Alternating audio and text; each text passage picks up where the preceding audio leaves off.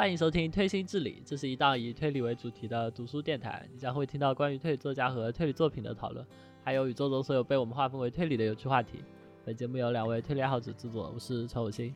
本期节目是时隔半年之后的西尾节目第二弹，因此我们又请来了刀爷和我们再次聊一次西尾，让我们掌声欢迎。呃，这次是第二次来聊西尾了，没想到还有机会来再来第二次聊西尾相关的作品。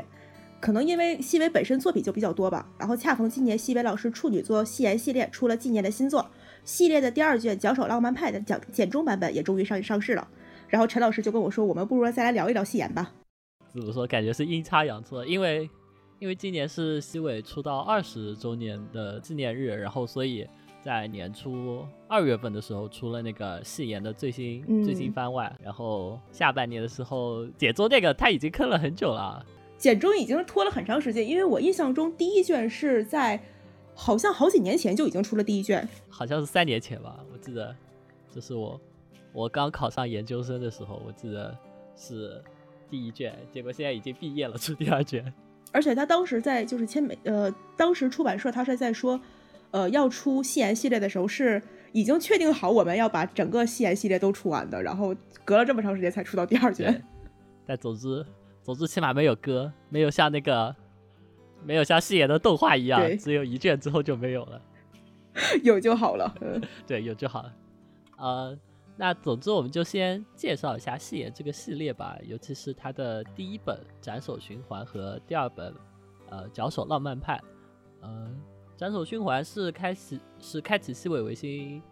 写作职业生涯的第一部作品，也是戏言的首部作品。然后它同时也是第二十三届梅菲斯特奖的获奖作品。它的故事舞台是在一个与世隔绝的，就是海岛上，然后有几位受邀做客的天才，受到就是岛主人的邀请，然后在岛上居住。然后同时，呃，主角和就男男女主角，男女主角对也一起被邀请过来，然后在岛上发生了发生了两起密室杀人事件。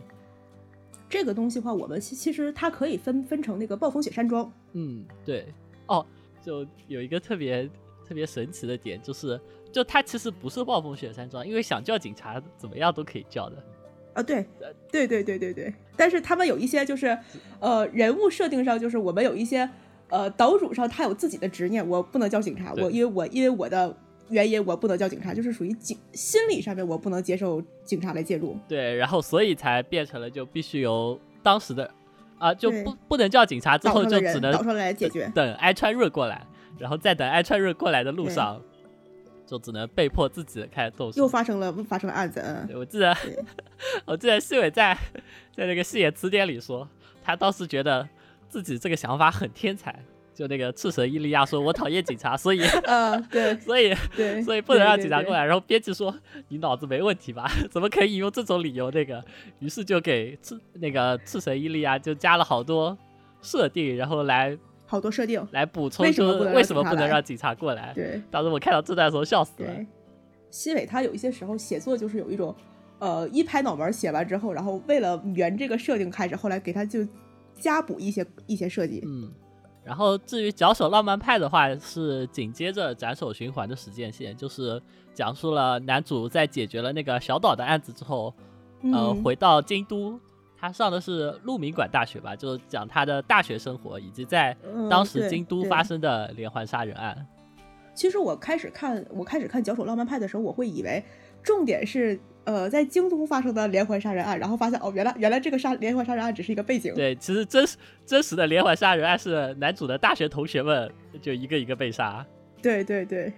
然后斩首循环是西尾维新在二十岁的时候就写出来的处女作，他是呃西尾也是因为这本作这部作品出道的，他是在零二年的二十三届梅菲斯特奖获奖，同年获奖的还有我们的我们的老朋友吧，是第二十四届的。北山猛邦的忠诚，对。然后西尾他是在正式出道，就是获奖正式出道之前，就已经被编辑，因为他写作的速度还有投稿的频率，就已经编辑已经啊注意到啊，原来还有这样一个人，一周能写出三百五十页原稿，一个月就能写出四本原稿，甚至他自己在词典的时候也说过，就说啊，如果再不让我得奖的话，那我就一个月给你投四本四本稿子上去，就这种让讲坛社的编辑也不不惊不由得惊奇，就是啊，这个人写的好贫啊。然后看过各种各样的梅菲斯特奖的读者话，现在应该也能知道，就是这个奖它其实称不上是多有分量的一个奖项，获奖的标准比起本格性来说话，其实就是一个新人奖。对一个新人奖，然后就是像是那种娱乐性比较强的，然后我们都知道有一些。呃，我们也知道有一些梅菲斯特奖的一些比较让人较啊，就很雷啊、很坑爹啊什么之类的。嗯对，像什么 J 的神话呀，然后清凉院流水老师的那个就是 Joker 或者 Cosmic 吧，嗯然后还有还有像什么黑田研二的婚纱吧，就反正他有一些很有一些很还可以的作品，然后有一些很雷的作品。不过就是呃，处女座的斩首循环，就严格来说，它应该还算是符合推理了。虽然轨迹以现在来看说吧，就好像是还蛮蛮好推理出来到底发生了什么的，但是他把这个轨迹结合角色和背景，就我们前面说，就他因为用一些设定，然后让把一些看起来很离谱的故事包装的好像还还挺很精巧，然后仿好像似乎是逻辑上可似乎合逻辑。有然后他所钟爱呃西尾所钟爱的文字游戏，在斩首循环这一本也是可以看出来。呃，斩首循环的 Kubikili Cycle 和再利用 Recycle，就是这个话我，然后如果你读完这一本小说的话，你是能发现反应过来，这个标题它其实就已经说明了到底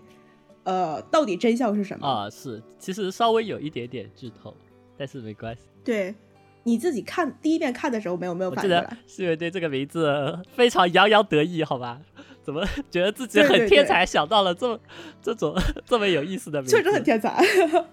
确实很天才，就是 cycle 跟 recycle 循环和再利用就，哇，真真的很天才。然后续作的《脚手浪漫派》，它的本格度降低很多。就其实我前面说吧，我本来以为它会是讲京都浪京都发生的连环杀人案这样的一个推理故事，但其实它并不是重点放在连环杀京都发生的连环杀人案上，而是发生在呃男主角和他围绕在他身边身边的呃同学男同学和女同学之间发生的杀人故事。嗯，然后因虽然他这本本格度降低很多，但是因为它的故事性，一波三折发生的故事性，反而在很多西尾爱好者眼里，这个其实是西尾写的最好的一本小说。哦，哎，我看到好多人都觉得《脚手嗯浪漫派》是戏言最好的一本。对对对，因为他这本就是他的呃他的推理、他的轨迹啊和他的呃就是这些犯人的犯人是谁这些都很简单，但是他的动机就是他的动机其实也很单纯，对对但是让人读完之后觉得哎有有有一些有一些遗憾。就是我们之前聊过世呃世界一的时候就说就说是呃世界一可能重点不在于是谁杀的杀的人，而是少年跟少女之间那些脆弱的关系性。哦，然后角手浪漫派其实也有一点这这样的感觉对，。重点是为什么杀人，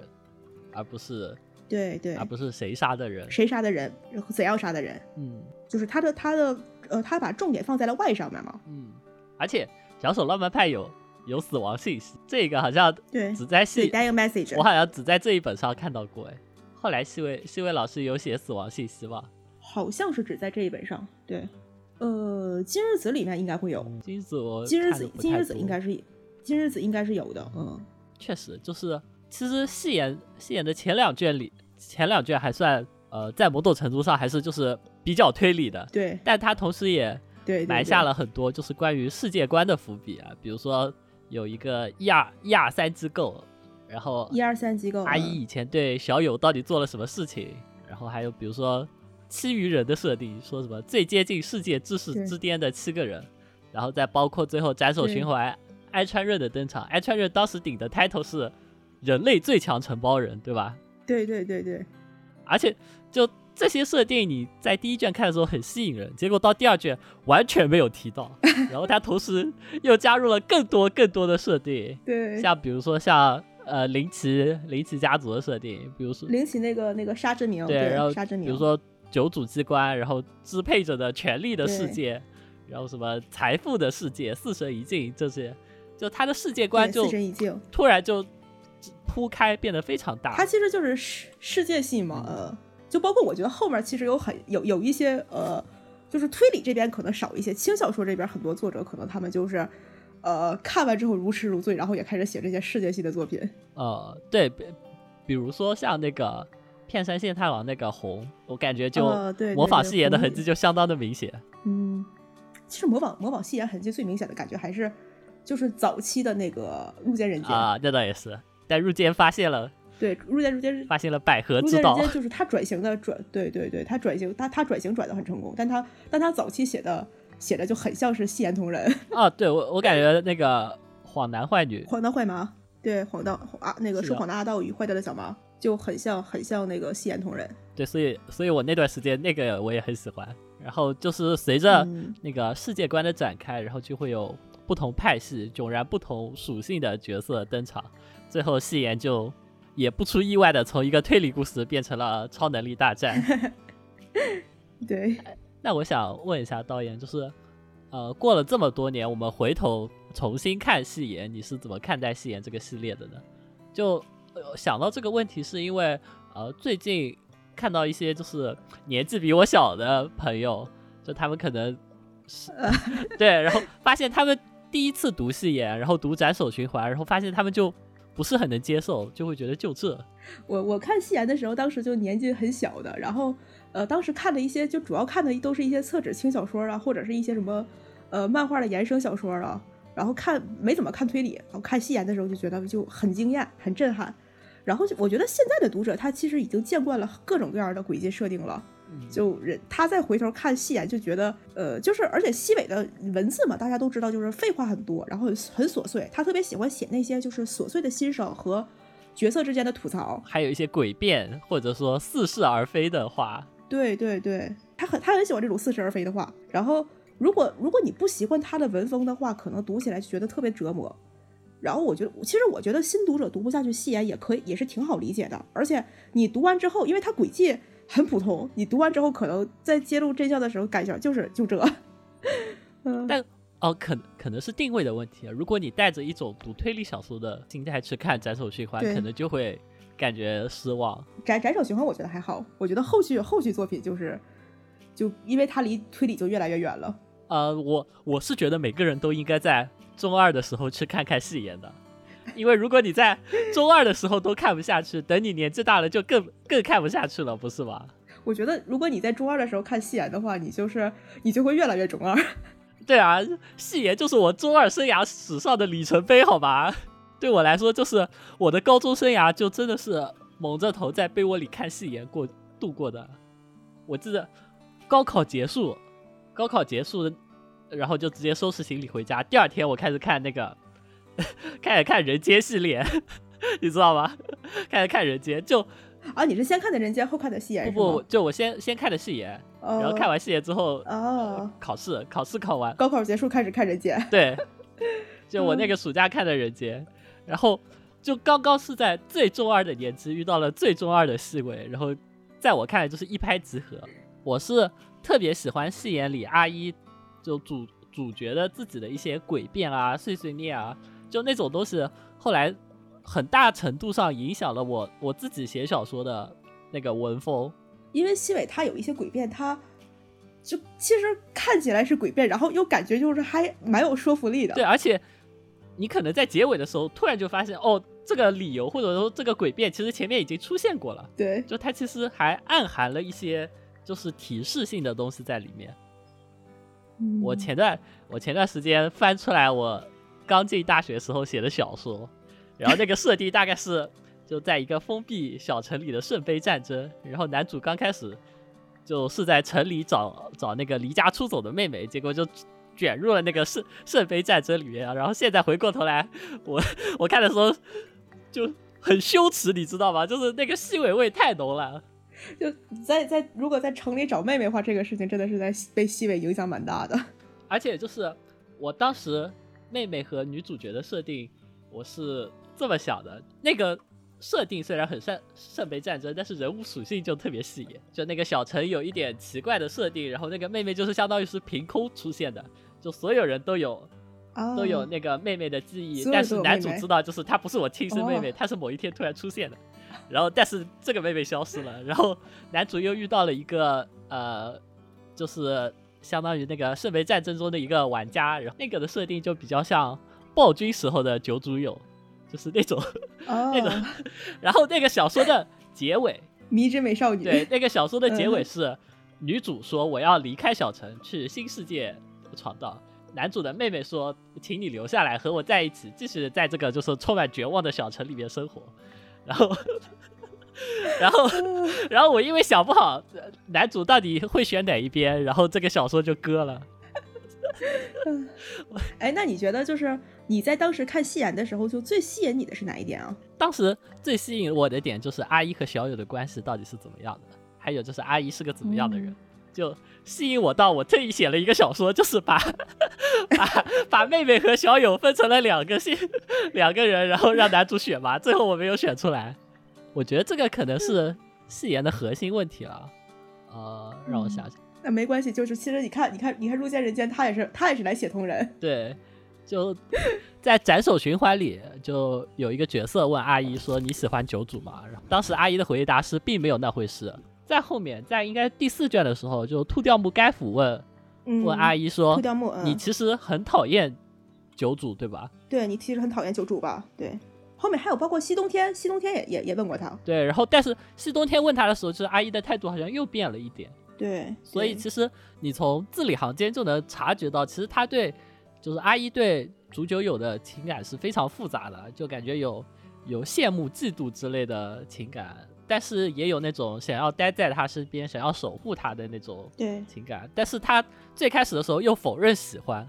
而且在斩首循环的时候，其实呃读者对阿一的个人这个形象是很模糊的，因为你只能从阿一自己的一些诡辩以及、呃其他角色对他的评价中来获取。当时有一些什么像什么暧昧主义者啊、随波逐流啊、异端啊，就这种词你都很难具体到一个人身上。但是这些答案是在下一卷，就是《脚手浪漫派》里面，你才能更加清晰的他会他的。形象更加明更加清晰了一些，从脚手浪漫派开始，就是男主角阿一的这个形象就彻底站住了。立起来了，嗯立起来了，对，而且甚至就是到脚手浪漫派的时候就，呃，基本上是呃我们第一卷的时候会，呃，我记得好像是他在词典里面说过，就是一开始的设计是阿一是配角，而九主友是女女主角，对，然后之后编剧说啊，就是你这个东西别的都都还很好，但是啊，为什么要给九主友这么多戏份？然后主主角的戏份有点少的，然后在之后的时候，就是到脚手浪漫派的时候，就彻底没有九主友这个角，他好像是应该只在电话里面出现了一下，啊是的，然后第二卷就基本上是全都是阿一了。然后看前面两卷，其实能很明显的发觉，就是你会感觉哀川润和九主友是一个有点对立的关系，就经常嗯。出现了哀川润就没有小友，出现了小友就没有哀川润，对，就一个，而且他们的颜色也是对应的嘛，一个是赤色承包人，还有一个是蓝色选红和蓝者。对。我就，我我自己的感觉，感觉他们就相当于是两个完全不一样的。哀川润可能就象征那种，呃，极度危险，然后战争对有点非日常的那种感觉。然后九主对友就是美好童话一本，就美好的日常的那种感觉。虽然主虽然小友本人并不日常，是个极其罕见的对小友天才，本人他其实他也很，对他也很他他也有很就是很很很浓的背景。但是阿一阿一在阿一在小友身边的话，会感觉是一个很很日常的一件事情。对，这个其实就到了最后嘛，最后最后阿姨的结尾就很、嗯。特别有意思，就是和和小友结婚了，嗯。但是当的是承包人，就是一边是日常，然后但但一边又随时面临着非日常。常，对吧？我觉得嗯戏言戏言的核心就是阿姨自己这个人的成长嘛，她从最开始她的选择，对他的成长，从脚手浪漫派这样子的人，然后经历了很多嗯。很多事情，包括经历了呃朋友的死亡，然后和另外一些嗯朋友的告别，然后最后决战，对，最后选择了成为一个承包人。我觉得戏言就是一个这样子的。那不如说他是从一个，他是从一个呃，就是你前面说他从一个比较模糊的形象，就是我我不会选择什么什么，我不会主动去选择一样东西，而是随波逐流，变成最后一个我终于有一个我肯定的一个选择，嗯，对吧？对，就是有这样一个成长的过程。哎，那我们就是我们在讲的一直都是关于西西尾他的人物呃戏言这个系列关于角色之间、人物之间。那你觉得就是对推理方面你有什么感想吗？我说的我说一点暴论啊，我觉得其实西尾老师写推理属于人菜瘾大，好吧？你有没有这样觉得？我觉得的，其实我也觉得他这呃，他不是很擅长写推理。对，其实西尾写的推理小说已经相当多了。他早期有呃戏言，有世界系列，还有 JDC 的同人，死亡笔记的同人，再到后期有对对，有今日子，现在的今日子，然后美少年侦探团，美少女美美少年侦探团，然后还有最新的那个怪盗弗拉努尔的巡回，然后甚至哦，在物语的后期，其实他也加入了很多推理的元素。对对，他也会用到一些推理的技巧，推理的技巧。嗯所以西尾老师其实写了相当多的推理，但我看下来这就觉得他属于那种人菜瘾大，好吧？仍然觉得是 人菜瘾大。嗯，我觉得就是西伟他的他的毛病吧，就是首先他不是一个很擅长构思轨迹的作家。就他在他在《戏言词典》里面就曾经提过，就是他写《斩首循环》这本小说的时候，他改稿取材了很多次，然后他修改了特别特别久，然后最后就是啊写出《斩首循环》，感觉好像还是呃一个双重杀人事件，然后双重三重密室吧，然后就最后是多就也算是一个呃有一个推理和一个逆和和和一个逆转，嗯然后就是推理性质比较略逊一筹的《脚手浪漫派》，他是前后说是只花了两三天就写完了。他自己就在写，就是写呃斩首循环的时候，就是一边写一边想啊，我这么写轨迹没有问题吗？我们能不能蒙混过关过去啊？就他比起设计，比起设计完善的那种逻辑流跟轨迹流，他是在这些文字游戏上面，就是一些暗号解谜上啊，然后他就是想的很好，但是轨迹什么之类，他就是他构思不出来。所以就是他为数不多的推理小说，你就你想一下，他是不是其实有好几本，他也是用续轨来耍小聪明就过去了，就混过去了。然后，但是就是跟他不擅长轨迹相反话，他其实他他很擅长塑造角色。嗯，没错，就你有有的时候你想这个这个案件怎么回事，但是你想不出来，但是你对于他这个角色，因为这个这个案件获得了什么，或者说他失去了什么，你会你会津津乐道，就感觉这些案件对于他的故事来说。不是为了写这个案子，而是这个案子作为一个塑造角色的故角色的一个道具。对对对我是我是这么觉得的，嗯，对，你说的特别对呃，按西尾老师自己的话说，就是在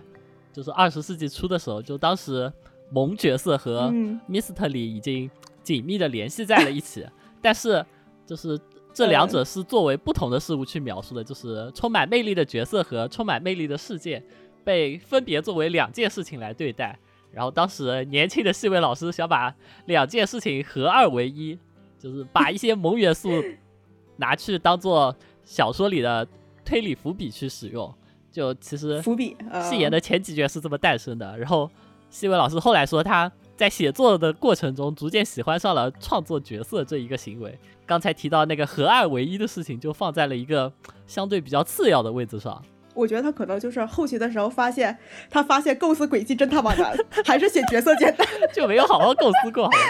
就在我看来，这个很像西尾的诡辩，哎因为我觉得他从一开始可能就嗯更喜欢创作角色一点。导演刚才说的特别对，就是我觉得西尾擅长的基本上都是文字游戏和续轨，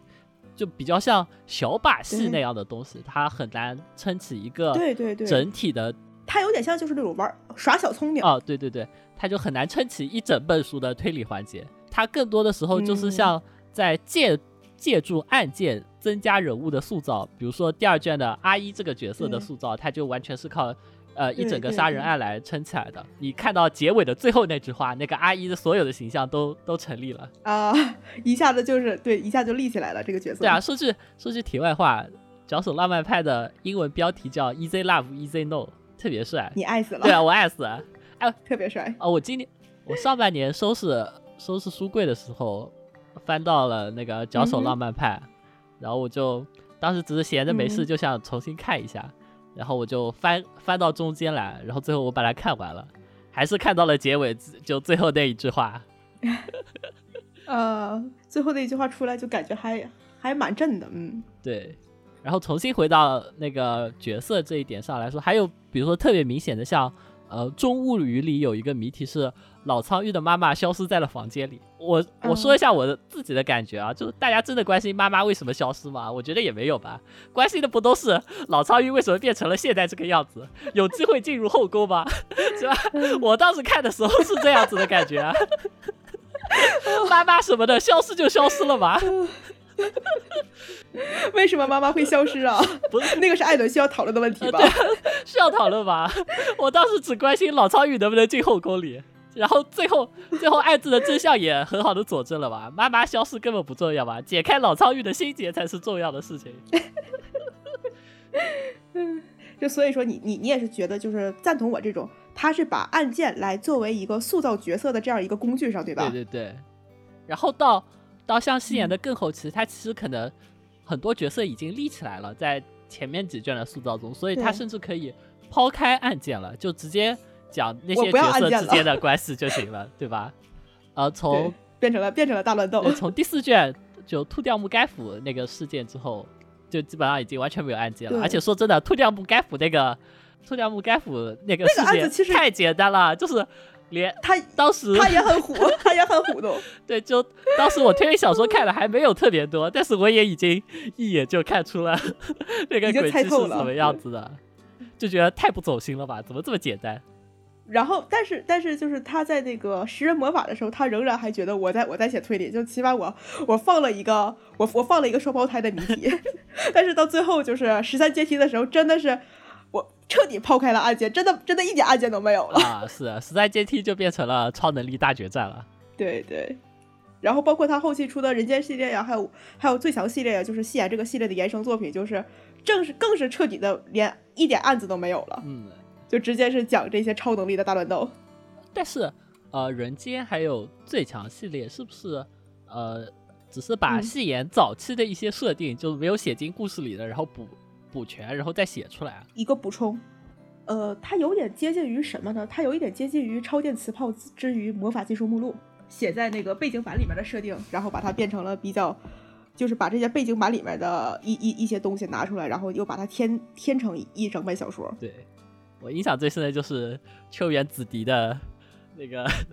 实力大幅度往上升，全靠着人间系列的那些补充，不然就只是一个登场就死的角色而已。然后，但我们继续戏眼里的人物塑造，其实还有一点想聊的，就是呃，你看完整个系列，你会发现戏眼里的刀子其实非常多，呃，对，死的很快，死的很多，是的，而且他不会说是因为这个这个角色人气很高，然后那我们我们把他给保保留一下，就比如像是初梦人气很高，我们给他我我们给他留一留吧，他不会这个样子。但初梦没死啊，死的是李晨，初梦死了呀，死死了呀！你再回去看一看，初梦也死了呀，初梦是后来再死的吧？我记得死了呀。啊，他他是他他死他他是死在西安，就是十三十三阶梯里面。李晨，原来你一直都在那里啊？哦，啊，等等，哦，呃，李晨是先死的，然后李本来登场的是双胞胎，然后李晨先死了，然后初梦是在最后死对了吧？对、哦，对对对，有印象。对对对对，然后，但在后来的系列里面，西尾其实就温柔了很多，他就不怎么发刀子了。嗯你有这种感觉吗？嗯，我觉得就是，呃，一方面是戏言和他后期的作品，就是他题材不太一样，然后一方面我觉得西尾西尾他是随着年岁的增长，他，呃，他多少就变了温柔一些。戏言的时候，我感觉他的原则就是这些都是我的暴论啊，我自己我自己看他的作品里面，我自己归纳总结的，就是戏言的时候感觉是即使再有才能和魅力的角色，然后遇到一些一点一点小事情，就可能轻飘飘的就就死了，就领便当了。然后戏言的时候就是，呃，就整个他戏言的时候就是，就就可以随随便便就死人。然后到了少女不失分的时候，然后少女不失分，他最后那个总结就是，如果你就算你再不正常，你再脱离社会，也也可以得得到你自己的幸福。然后我在前前两天读完他那个新的番外篇《诱拐诱拐玩笑》的时候，感觉就是，就《诱拐玩笑》里面提到了那个九卓友，他现在他的现状嘛，嗯就是曾经的异常者，然后有一天他也他没有他的才能了，然后他就变成了普通的大人，获得了普通的幸福。这个就是我觉得西尾他变得越来越温柔的这样的一个佐证。嗯，就因为就是九卓友他是那个他在诱拐诱拐玩笑里面就设定就是他。呃，他的女儿在回忆的时候，就是觉得啊，我现我的妈妈现在什么样子？原来她曾经以前还是那样的天才，那样就也也曾经有过很波澜壮阔的冒险什么之类的。但是她现在已经是一个普普通通的一个，呃，快乐的和阿姨谈谈谈谈着恋爱，然后两个人就是很幸福的这样的这样的人生了。虽然有点不合时宜，但是我这时候想问，那么宇川、嗯宇川义为什么会变成现在这个样子？为什么就变成了一个？虽然没有死，但是已经感觉已经在社会层面上已经变成了一个可怕的怪物了。那么为什么宇川一会变成这样呢？这个这个问题，这个问题太地狱了，就是宇川一感觉就是他呃，可能就是西尾他在他现在变得越来越温柔，但他仍然会把他的一些，他把他的恶意全都留在了宇川一身上吧。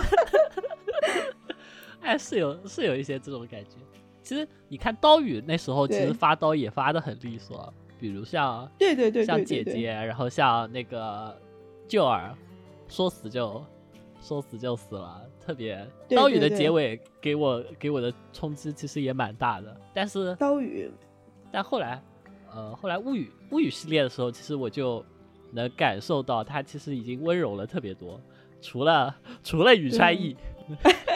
只能这么说。呃，宇川义起码就是细伟，细伟也要跟你说了，就是以前的话，他这种角色，就是你你对比一下，同样的天才天才军师子迪话，他连连命都没有，宇川义他起码保了一条命呀然。后像呃新新本格魔法少女丽丝佳不是也事隔很多年之后出了一本结局嘛？对然后那本那个结局其实就显得特别温柔了，因为丽对丝佳前期的故事怎么看都像是那种不死不休的，就一定要打到最后的，然后死人的那种情况。但是他的那个结对对局其实也已对对对经很温和了。丽丝加他前面他他，而且他坑的他坑的位置也感觉是那种就一定会变得很严苛的这样的冒险，然后到最后他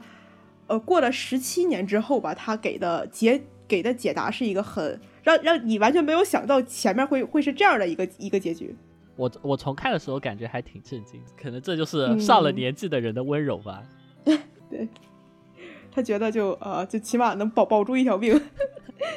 接下来就刚才导演提到他，呃，你是在录节目之前才刚刚看完的，呃，诱拐玩笑吧？对对对，就是因为因为你你跟我你跟我说我们来来聊一聊聊一聊戏言的时候，我当时在想啊，就我其实其实这段时间没怎么看没怎么读西尾，然后我就是正好是赶上那个呃诱拐玩笑这一本也它是它也是有民番了嘛，我就把我就把诱拐玩笑拿出来看了一下。嗯，然后呃戏言的新作《诱拐玩笑》的话是今年西尾老师出道二十周年的纪念作，然后讲述的就是阿一和竹久有女儿的故事，女儿的名字叫九主盾，虽然看起来像俊。像正常人，但是他继承了爸爸的那种什么冷幽默或者吐槽的无为是呃性对质，然后同时也从母亲那里继承了那种对于电子设备的呃绝对的天赋吧，应该这么说。然后他被嗯哀川润绑架到了九主机关的老巢，见到了自己的外公外婆、舅舅，还有他的表姐妹们，然后随后在那里发生了杀人事件。这个剧情的模式其实和斩首循环非常相似，就包括它的标题也跟斩首循环也很相似，它的标题是就是那个斩首循环的副标题是。呃，蓝色学者和吸烟玩家嘛，然后这个这本呢我我印象没错的话，应该是蓝色学者和吸烟玩家的女儿，应该是这样这样一个副标题啊。你感觉你感觉怎么样？你你感你你读完之后感觉怎么样？我其实是特别喜欢的，就我有一种回来了都回来的感觉。我当时看看的时候，甚至有有一点想流泪的冲动，就是我感觉在现实过去的漫长岁月里，戏言里的那些角色们也都很好的活着，然后衍生出了嗯。新的故事，就那种感觉，就角色没有随着故事的消亡而死亡，他们还他们还有自己的生活，你就会有这种我会有这种感觉，所以我就就很感动，对我就很很感动看到老朋友，就看到那些熟悉的人在登场的时候就特别感动，比如说像爱川润，然后像 对，还有包括那个他在提在那个就是呃存活在呃就是九珠盾就是女儿她的口里的她的那个保姆应该就是崩子啊，对就是崩子，对，就安口崩子，对。还有就是他们，他也是活在就是就是提到九珠直说以前被追杀的时候，那个时候应该就是讲的是凶宫出梦跟凶宫里愁，嗯是，所以我就特别我还挺喜欢这种感动。翻彩蛋的感觉的。对对对对，而且他每嗯一、每进行一段，就会翻出一条煮酒炖，就会想起什么爸爸说的名言，对吧？原则，对他爸爸爸爸的原则，爸爸的名言。那些话确实就特别有阿姨的感觉，就是有当年看戏言的那个味了。而且而且就是九主九主盾他的性格，他也很挺像阿姨的。嗯，是，所以我我总体对这本星座就是戏言粉一定都会很喜欢的，吹爆。对，我是这么认为的。嗯，就有一个必就是应该是我感觉是戏言粉，他应该一般都会知道的冷知识，就是戏言它的日文版它其实是只有九卷的，啊，对，然后第六卷的食人魔法是有着，就是它有的是正面的封面，然后翻过来之后有一个反面的封面，正面是李成，然后反面是初梦。嗯，然后引进尖端尖端版的时候吧，就因为写的太长了，写的太太多了，太厚了，然后尖端就说啊，那我把这个拆开吧，就把它给拆成了上下两册。然后，所以当时国内很多读者都觉得戏言是一共有十卷的，就实际上这个是戏言的正作是只有九卷的，然后它它中间是拆了一下，就不，但是就是二十年过去了，戏言是真的出了它的第十卷，就是这个诱拐玩笑。对啊，我然后我我前面说了嘛，就是就陈老师跟我问我有没有读西西尾的时候，我是跟他说，我说我已经一年多没有读西尾了。我上一本读的还是那个《Deliver Room》产房大战啊，那本我都没看下去。那个我看了一下，我看了一下，你全好像以前好像都都没有看下去。就那本就是它设定挺雷的，然后它就是开头结尾就真的就是挺雷的。然后中期西尾写的，我感觉西尾写的挺认真的，就是他那种呃游戏呃就是讲一些孕妇们之间发生的游戏，就是他中期写的很认真。但是这个设定太雷了，然后看的那个那个民番那个版本，我不知道是民番还是机番，那个版本就是也文字读着也让人挺痛苦的，所以我看好了你学好都没都没都没读下去，特别别扭啊，所以我看不下去。然后我当时我我就跟陈老师问我说是你最近读西尾了吗？我说我可能我感觉我西尾应该已经差不多毕业了，就感觉没有什么想读的了。然后我就我说我那我读一下右拐玩笑吧，读完之后我感觉。就是这个味儿，吧？都回来了，我还能读，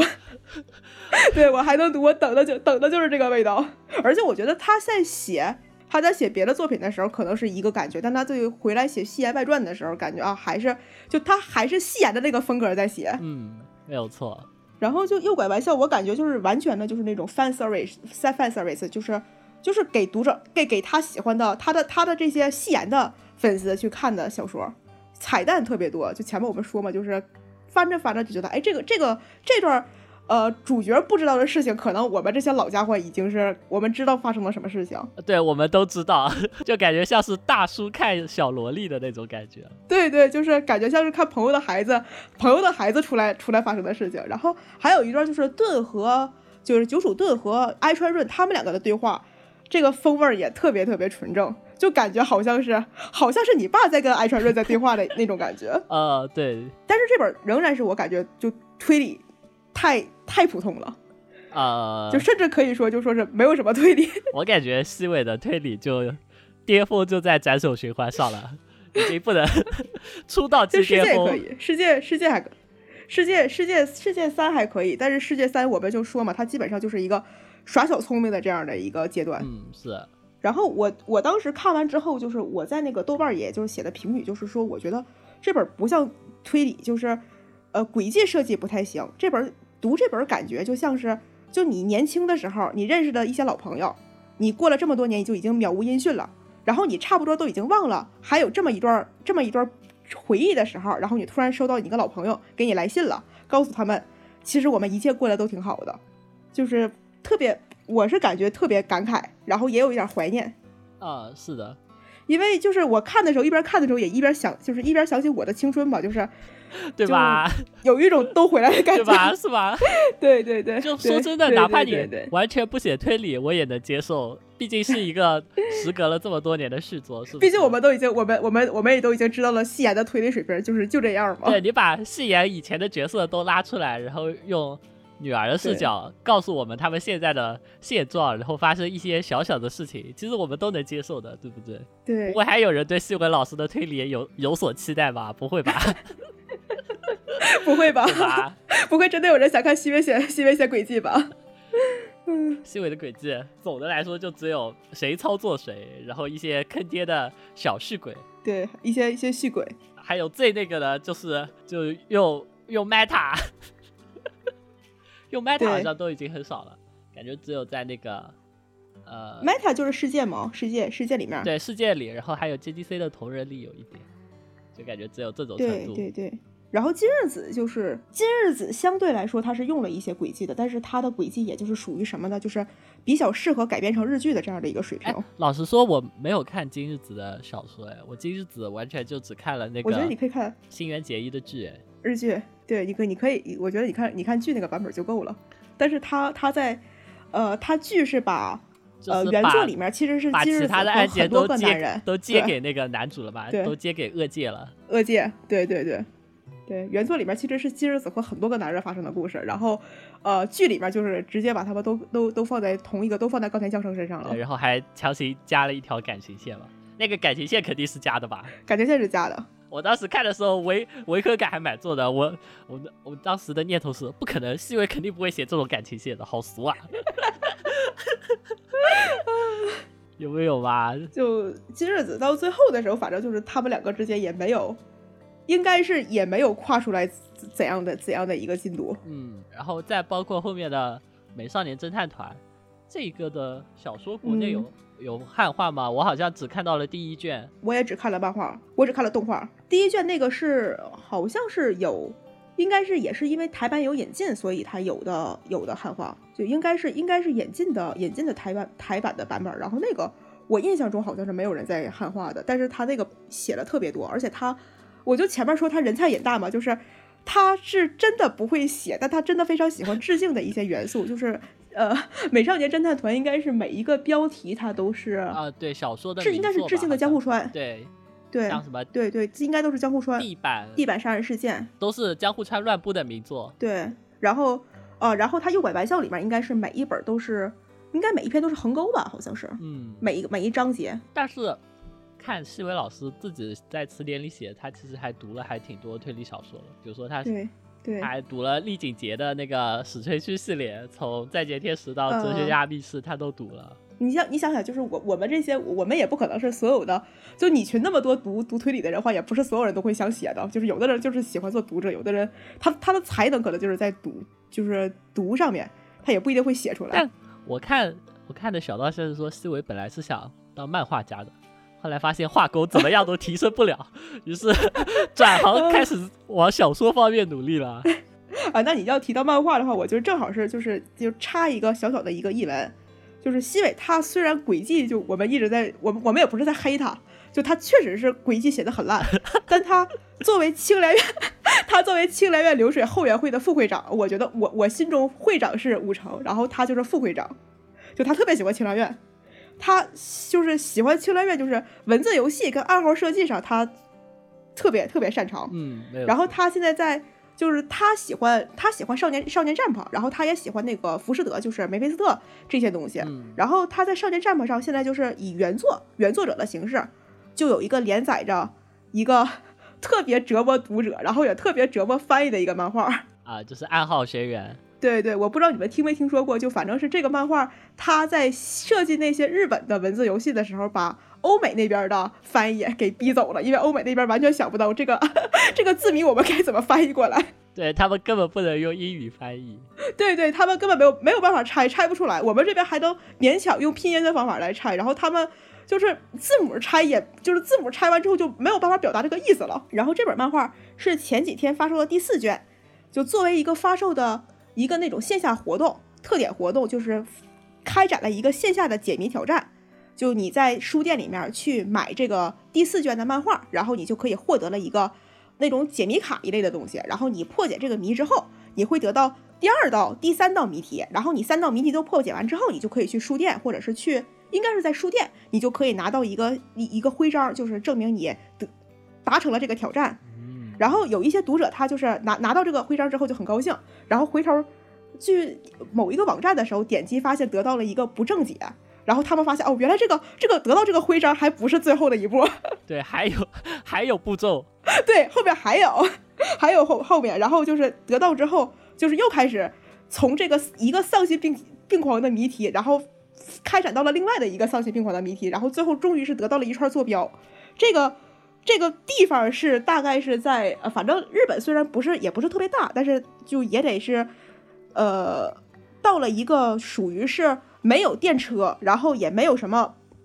就就就反正非常非常偏僻的一个地址，也没有什么那那种就是新干线什么这些话这些都都没有，然后就你只能是考虑自驾或者是坐早班的那种早班的那种公交。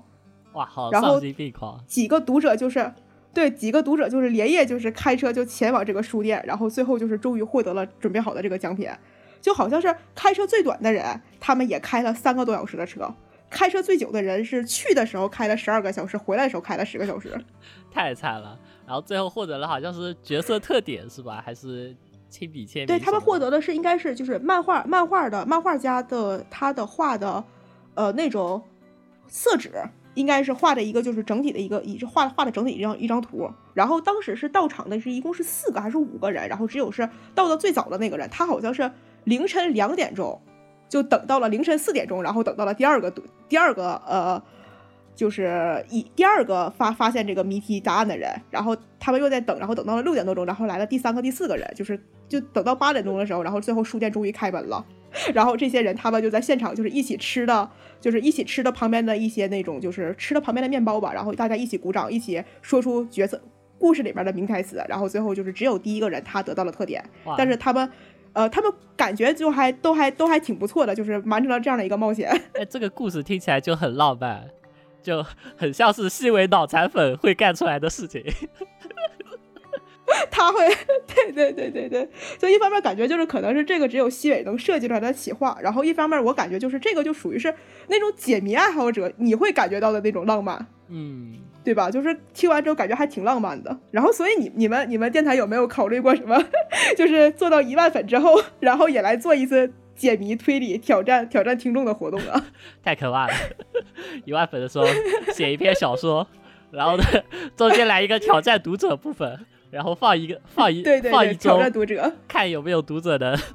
猜对解答。我觉得其实可以，等等做到了再说吧。好，也快了，还好，嗯，还还有段还有段距离。不要白天看还是七千粉，现在只有六六九九八了。掉了两个，掉粉了。我其实每年都会看一些西尾的书，一方面是西尾写的实在是太多了，另一方面就是，嗯，我会有一种就是有一段时间就是想什么补充细尾能量那种感觉，然后我就会去找一些 比较短的看，像今年年初的时候我就重新看了世界系列，然后刚好我们我看完之后我们一起出了一期节目嘛，然后前几天的时候我看了。西尾写的那个给给死亡笔记写的同人文，呃，洛杉矶 B B 杀人事件，然后又看了他新去年去年新出的一个系列叫《怪盗弗拉努尔的巡回》，那本我没有看。那个故事讲的就是讲的就是男主的爸爸是个怪盗，嗯，然后在在他爸爸出意外死了之后，他们才发现哦，原来就是我爹是一个这样子的怪人，他们就一下子很不能接受。然后男主身为身为长子，他就决定就是把把他爸就是偷过来的这些东西都一个一个还回去，所以叫怪盗弗拉努尔的巡回。巡回就是重新回去嘛，就一一个一个重新回去。第一卷那个系列还的是他们当地有一个有一个大学，然后那个说是大学，其实是相当于一个研究机构，然后那个研究机构是在海底的，就被称为什么龙王城，就比较像那个日本那个神话里龙宫。呃，对，龙宫城嘛，然后他爸从龙宫城里偷过来一个箱子，箱子里是什么其实都不知道，但是就是男主就决定把那个箱子还回，他就发了一个预告函潜入，然后想要回去这样子。最开始看的时候，其实还蛮像一个怪盗故事的，因为它有一些非常经典的元素，比如说有一个一直追着怪盗的那个警察，就像。啊，就像怪盗基德和那个终身警部的。你前面说的时候，我感觉也很，就是整个他这什么什么，就是去世的父亲其实以前是怪盗啊，然后最后才发现什么，我感觉前面也很很怪盗基德呀。对，然后还有一个美少女名侦探。哦。然后那个男主的 就还蛮经典的。男主爸爸有一个助手，然后那个助手还是男主的叫乳母，对吧？就从小抚养抚养他长大的。然后男主好像喜欢他的。奶妈，但是奶妈就只是钟情于自己的自己的父亲，然后父亲去世之后，他就是一副像看小孩子一样的眼神，然后让男主非常不爽。他想做那个怪盗巡回的目的，也就是为了让那个奶妈摆脱，就是奶妈正视自己。对对对，就是那种感觉。啊啊，但这个这个应该是应该是打算写系列吧？就是如果你说是一本还一还一个的话，呃，现在有两卷，现在有两卷，嗯，然后在这个其实还是有推理故事的，就是男主把那个箱子还到了龙宫城的那个就相当于保险柜里面，结果第二天大家在保险柜里面发现了怪盗还回去的东西，同时还发现了一具尸体。啊，哦，那这本就是你你感觉它的推理度怎么样？完全不怎么样。